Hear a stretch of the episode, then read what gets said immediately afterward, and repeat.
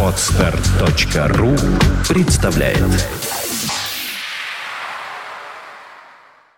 А у нас, собственно, на очереди рубрика «Вот гости». Гости, наконец, сидят, любимые наши гости, фонтанковцы. Пришли, расселись по местам, за чего-то до самозабвения. Узнаю я их по там, по усам, по волосам и по бородам, и тем не менее. Это я пытаюсь рифмовать. С чем пожаловали, господа? Долго ли ехали, куда и чего, не худо, откуда, и чудо, и стоит, и велит, и полят, и что? Да, господи, ты же знаешь, у нас страна такая, мы очень как бы а, медленно а, запрягаем, а, быстро едем и сильно тормозим. И скоростной режим не соблюдаем. Очень сильно тормозим. Ну, так и с чем вы пожаловали? А пожаловали... Пожаловали. Пожаловали мы, видимо, со стихами. А, у меня есть предложение, поскольку а, вот, во-первых, я вижу, о, какая книжка чудесная. Поскольку в русскоязычной поэзии и в поэзии вообще Женя понимает значительно лучше, тоньше и больше, и мы поменяемся с тобой местами, я в нужный момент буду подкрякивать что-нибудь этот микрофон. Ты же хочешь, да, вот сюда? Потому что я вижу, у тебя совершенно чудесная книга. Я обр... Женя не может вам ответить, у нас микрофон «Огромное небо, одно на двоих». Вот. э, У нее лежит открытая чудесная книга Сергея Есенина. И сейчас ты сама об этом скажешь. Заходи. В трудную минуту помощника капитана заменяет сам капитан. Это, Это не помощник капитана, это суперкарго. Честно говоря, я Есенина принесла на всякий случай. ну, книга чудесная, да? Потому что чудесная она всегда. Там поэма от 36 в том числе присутствует, которую он за деньги написал, но мы ее не будем. Во-первых, есть замечательное стихотворение «Кузнец». Ты посмотри, как оно начинается обалденно. Поверь, не нужен нам кузнец. А нам кузнец совсем не нужен, это вторая строчка. Ну да, и ужин, главное. Заметь, какая рифма у него хорошая. Нужен, ужин. Контужен. Контужен, это рифма уже была у другого поэта. А простужен? Простужен, хорошая А рифма. засужен? И заслужен. Заслужен. Заслужен, да засужен. книга. И за ужин. Ну, в общем, да, разбужен. Отутюжен. Ну, в общем, там можно бесконечно. В общем, в студии прекрасные люди присутствуют. И действительно, э, Дмитрий Филиппов, надо заметить, э, подсказал в свое время, что такую бы рубрику очень бы хорошо бы. И вот она есть у нас тут. И э, поскольку все готовы, то, наверное, слово предоставлю Виктору Оконникову. А я думаю, что слово надо предоставить сначала Жене. А Вот. Женя все сказала, что могла. А Женя может еще прочесть что-нибудь. Она это сделает лучше, ну, чтобы... Да. Может быть, вы, Женя, что-нибудь прочтете Но Ну, я для прочту начала? там же, где... э, А почему бы нет? А вот, а вот, а вот просто перелистывая, как говорится, кузнец попался Дмитрию Филиппову, а мне попалось что-то попроще, что и бывало у Сергея Есенина. Нет, мне просто было интересно, а что он писал в 1914 году? Он писал очень просто. Он тогда уже ушел от деревни. Вот такое чувство, что он уходил. 914 война началась. Да. Но, видимо, это он еще писал до войны. Потому что война у нас когда началась? В каком месяце? В августе. А это, видимо... Ну, посмотрим. В общем, все очень просто. Если так э, не стараясь и навскидку и сразу, то получается, что строчки-то такие. Колокол, дремавший, разбудил поля, улыбнулась солнцу сонная земля, понеслись удары к синим небесам, звонко раздается голос по лесам, скрылась за рекою белая луна, звонко побежала резвая волна, тихая долина отгоняет сон, где-то за дорогой замирает звон. Просто, ясно, понятно, легко. Ну, не согласен со мной Дмитрий Филиппов. Я знаю, что он не любит стихи с простыми рифмами, и он не любит Сергея Есенина, э, который... Который? Почему не любишь? Но я не понимаю, как такие стихи вообще можно писать. Потому что вот если бы нормальный человек, нетронутый поэзией, писал такой стих, там что там, что-то у дороги... Слушай, по- слушай, по- ну это же строй- музыка. предпоследний- Отгоняет сон Да, где-то за подожди, нет, вот дорогой, стоп, замирает стоп. звон. Это Нет, же нет. музыкант, ну это же Нет. красиво. Сон, звон, не рифма. Сон, звон, рифма. Замирает сон, а на грядке зреет жирный патиссон. Вот это я понимаю. И все. И стихотворение становится живым и нормальным. Замирает звон, Вот тут в стихотворении «Кузнец» для тебя А по слова. радио нам поет я, Кобзон. Я хочу, я хочу для тебя слова сказать. Сергей Есенин тебе сказал, словно взмах орла, готовый унесись за даль морей. Попробуй еще раз. Не хочу пробовать. Словно взмах орла чего-то Это он тебе говорит как бы. унести Я за даль морей. Морей. Ага. И уступим место в эфире Виктору Я Оконникову. тоже думаю, что пора. Вьются искры у лица. Это про меня. А мне тоже, кстати, кажется, что... Нет начала и конца? Есенин замечательный поэт, но уже очень сладкий такой. Ну, это как бы мое частное мнение. Вы знаете, я не могу сказать, что вы меня тоже так только не записываете в такую поклонницу Есенина. Но в свое время, когда э, я его стала читать вдруг, то я поняла, что все не так плохо. Потому что вот есть э, художник Шишкин, а есть поэт Есенин. А еще и Вазовский есть. Где Шишкин рифмуется с Пушкиным. Я понимаю, это... Ну вот они есть. И мы как хотим можем к ним относиться. А Айвазовский, кстати, не очень хорошо рисовал при этом. Он совершенно не умел э, писать э, людей. Вот. И там, где на его картинах есть изображение людей, Ведь это известная история. Когда он писал картину «Утро в лесу» в Сосновом, и нужно было в море дорисовать медведей, то специально был приглашен художник Медвевед. медведь. Да, медвенист. Но понимаешь, такие стихи нужны, потому что вот так искренне написать и при этом жить той жизнью, которую, в общем, живешь, это все-таки такое есть в этом что-то. Вот ты так написать не можешь. Я вообще написать не могу, но изображения ластоногих медведей до сих пор хранятся в запасниках в секретных русского и не только русского Во всех музеях да, и дворцах. колодцах.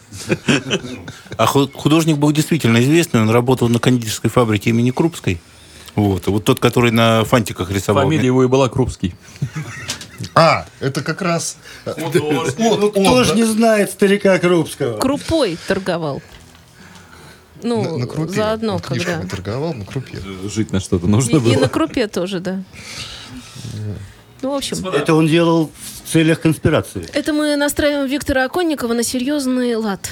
Ну, у меня, да, э, я сегодня притащил ну, более-менее серьезно, ну, вообще-то нет, серьезное э, стихотворение. Да, вот э, э, замахнулся я, ну, совсем не на Шекспира, правда, но тоже а, мой Гамлет. э, автор, я думаю, известен. э, Ты замахнулся, а он первым ответил. Он, да. Зареагировал. ну, он нанес превентивный удар по мне. Вот, я попробую прочитать. Мы еще раз добавим, что мы все читаем стихи не стараясь. Это правда. Совершенно не стараясь. Наоборот, просто строчки льются. Вот как они придуманы, так э, и как мы их видим глазами, так они и звучат. Но программа необходима. Почему? Потому что читайте как можно больше.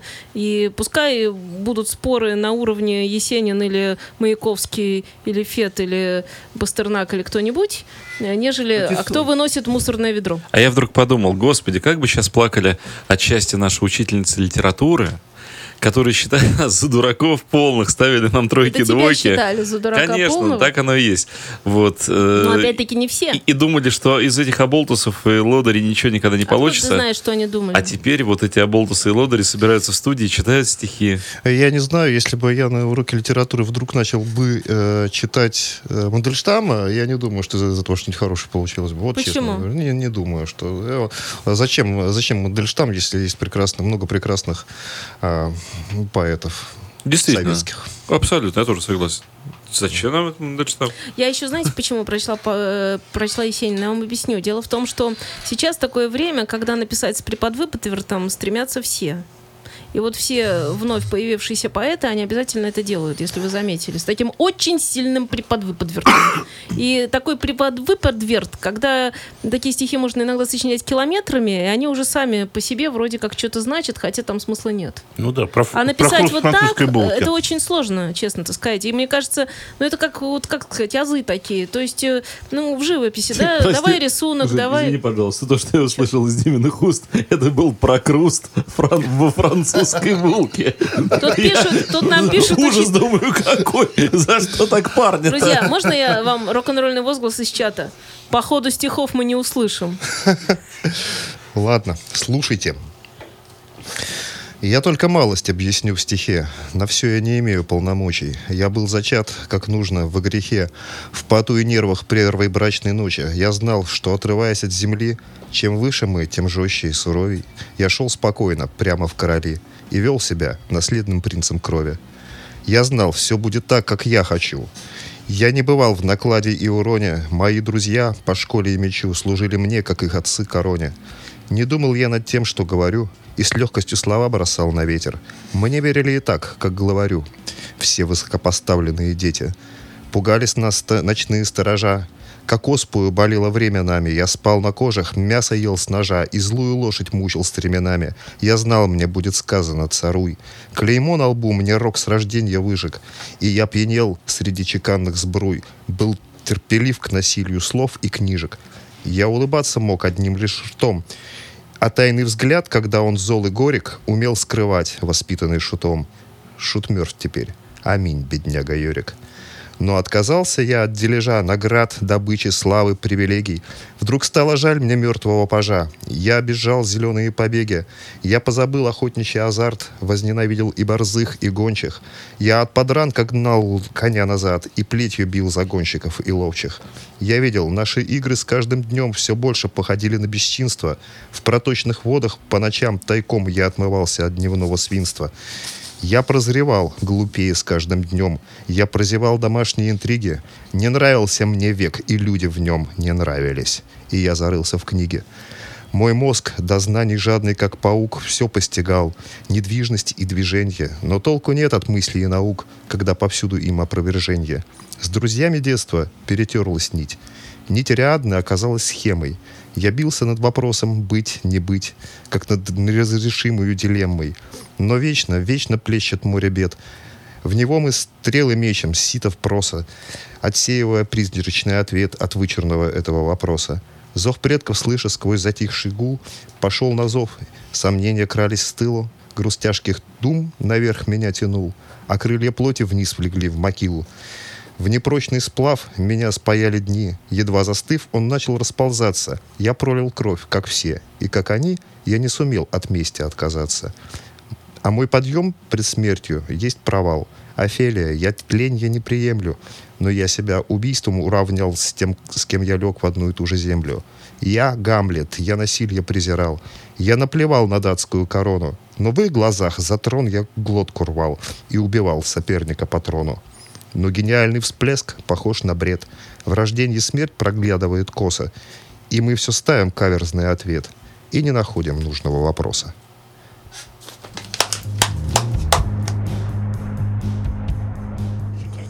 Так, у нас э, поэтическая страничка здесь, на Фонтанка ФМ, в программе «Слушая Саймона». И слово передаю Дмитрию Федорову. Что будет? Кто будет? Вот. Будет, ну что, чуть-чуть повеселее или чуть-чуть погрустнее. Вот. Давайте послушаем такого замечательного, э, не побоюсь этого слова, и поэта в том числе, Эльдара Рязанова. Вот Который режиссер. который режиссер. Э, Я считаю, что талантливые люди, они талантливы во всем. Они умеют писать стихи, книги, картины, снимать фильмы. Вот. вот Ильдар Рязанов писал прекраснейшие стихи. Небольшое очень стихотворение, называется «Одиночество». Я желал бы свергнуть злое иго, суеты, общения, встреч и прочего. Я коплю, как скряга из квалыга, редкие мгновения одиночества. Боже, сколько в разговорах вздора, не подумать, не сосредоточиться. Остается лишь одна опора — редкие мгновения одиночества. Меня гребят все, кому в охоту. Мои дни по ветру раскурочены. Я мечтаю лечь на дно окопа в редкие мгновения одиночества. Непонятно, где найти спасение. Кто бы знал, как тишины мне хочется. Удалось сложить стихотворение в редкие мгновения одиночества.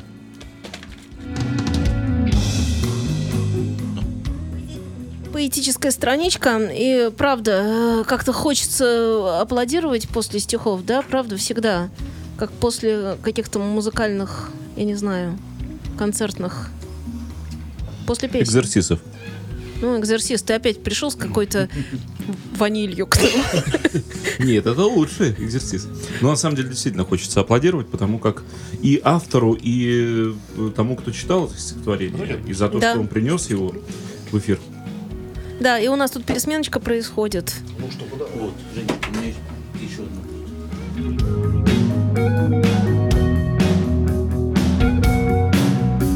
Тем временем напомню, что э, Фонтанка FM у нас появились на сайте кнопочки пиктограммы социальных сетей. У вас есть возможность отметить понравившийся вам материал на нашем сайте, разместить его в ваших социальных сетях.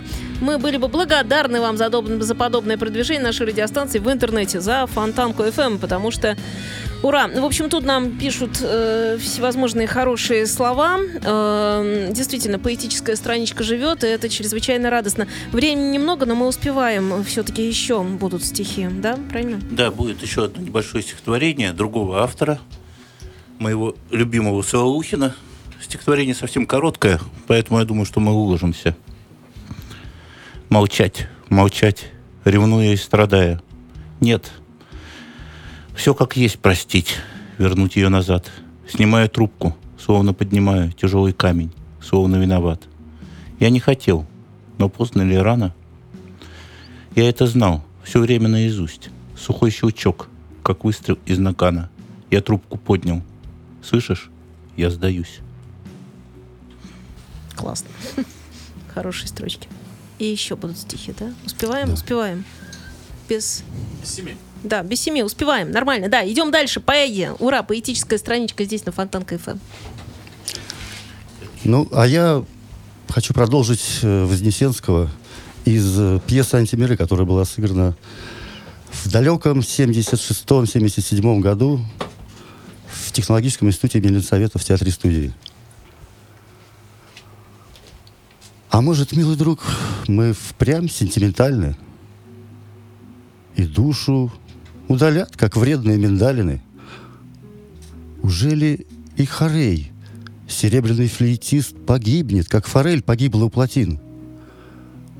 Ужели и любовь не модна, как камин? Аминь. Но почему ж, забыв луга и сосняки, мы тянемся к стихам, как к травам от цинги?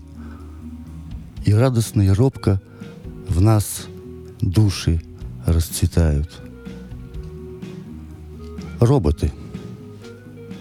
Роботы, роботы. Речь мою прерывают. Класс, да? Огромное спасибо я вам хочу сказать всем, кто принимает участие в составлении поэтической странички. У нас такой сборник Фонтанка ФМ поэзии. И разностилие какое. О, разно- да, разнотравье. Э, Спасибо действительно нашим гостям, потому что они поднимают самые разные срезы поэзии. И, кстати, вот не так давно я подумал, и в беседе как раз с иностранными музыкантами эта мысль мне пришла, что то, чем мы действительно можем по-настоящему гордиться за 20 век в том числе, Классическая музыка, балет и поэзия. это нашей поэзии, которая за 20 век была так проработана, так прокопана, расширена, и такие алмазы были вынуты наружу, и столько этих алмазов, только ходи, собирай и удивляйся. Что-нибудь веселое свое прочитаешь? Я веселое А свое. что? Хочешь напой? Напеть не хочу. А, ну, вот поскольку недавно тут вспоминал э, балладу о Криле из поэмы. Это близко к рабу. Да, из, Ну, по- надо как-то из поэмы про, про Ивана. Петрова. Там же. Внутри поэмы, э, сумасшедшей поэмы про Ивана Петрова, жуткой юмористической, есть такая баллада о Криле.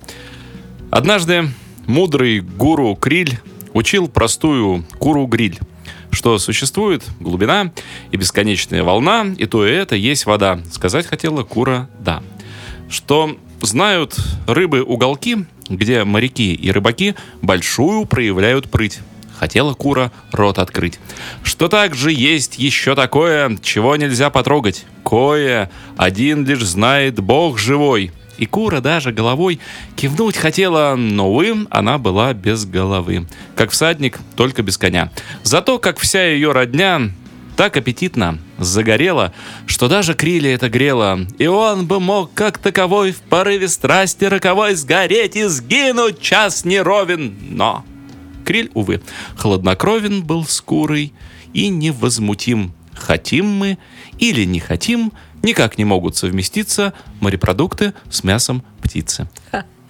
Классно. Итак, с вами были мы, а именно Дмитрий Филиппов, Женя также Глюк. Женя, также И наши чудесные э, гости. наши совершенно замечательные ребята, Виктор Оконников, также А Дима Федоров. Федоров Вальдемару передают всевозможные приветы, говорят, что Воланд. Вольдемар. Можно мы, мы примем э, этот псевдоним тоже? Как бы, да? Вальдемар или Да, Во? по-моему. Воланд Хома вообще как-то. Нет, я понимаю. Ну давай ты что будешь нас Вальдемар. В- Воланд Схом, он же Вальдемар, он же. Да, да, да. Можно просто Схома для друзей. Тогда мы остановимся на Схоме. Ну у нас же все друзья здесь, Да, поэтому согласна, у да, у тебя нет шансов тогда никаких. В общем, э, с вами были мы. Всех благ, удачи, пока. С любовью и Встретимся, радостью, да. э, Как-нибудь. Как это как-нибудь? А что? Ну, Случайно? Ну, каждый мы встретимся все по-разному. Кто-то А, но в среду А то. будьте добры. Пока-пока. Спасибо, спасибо, Светлане. Ну и спокойно. Скачать другие выпуски подкаста вы можете на podster.ru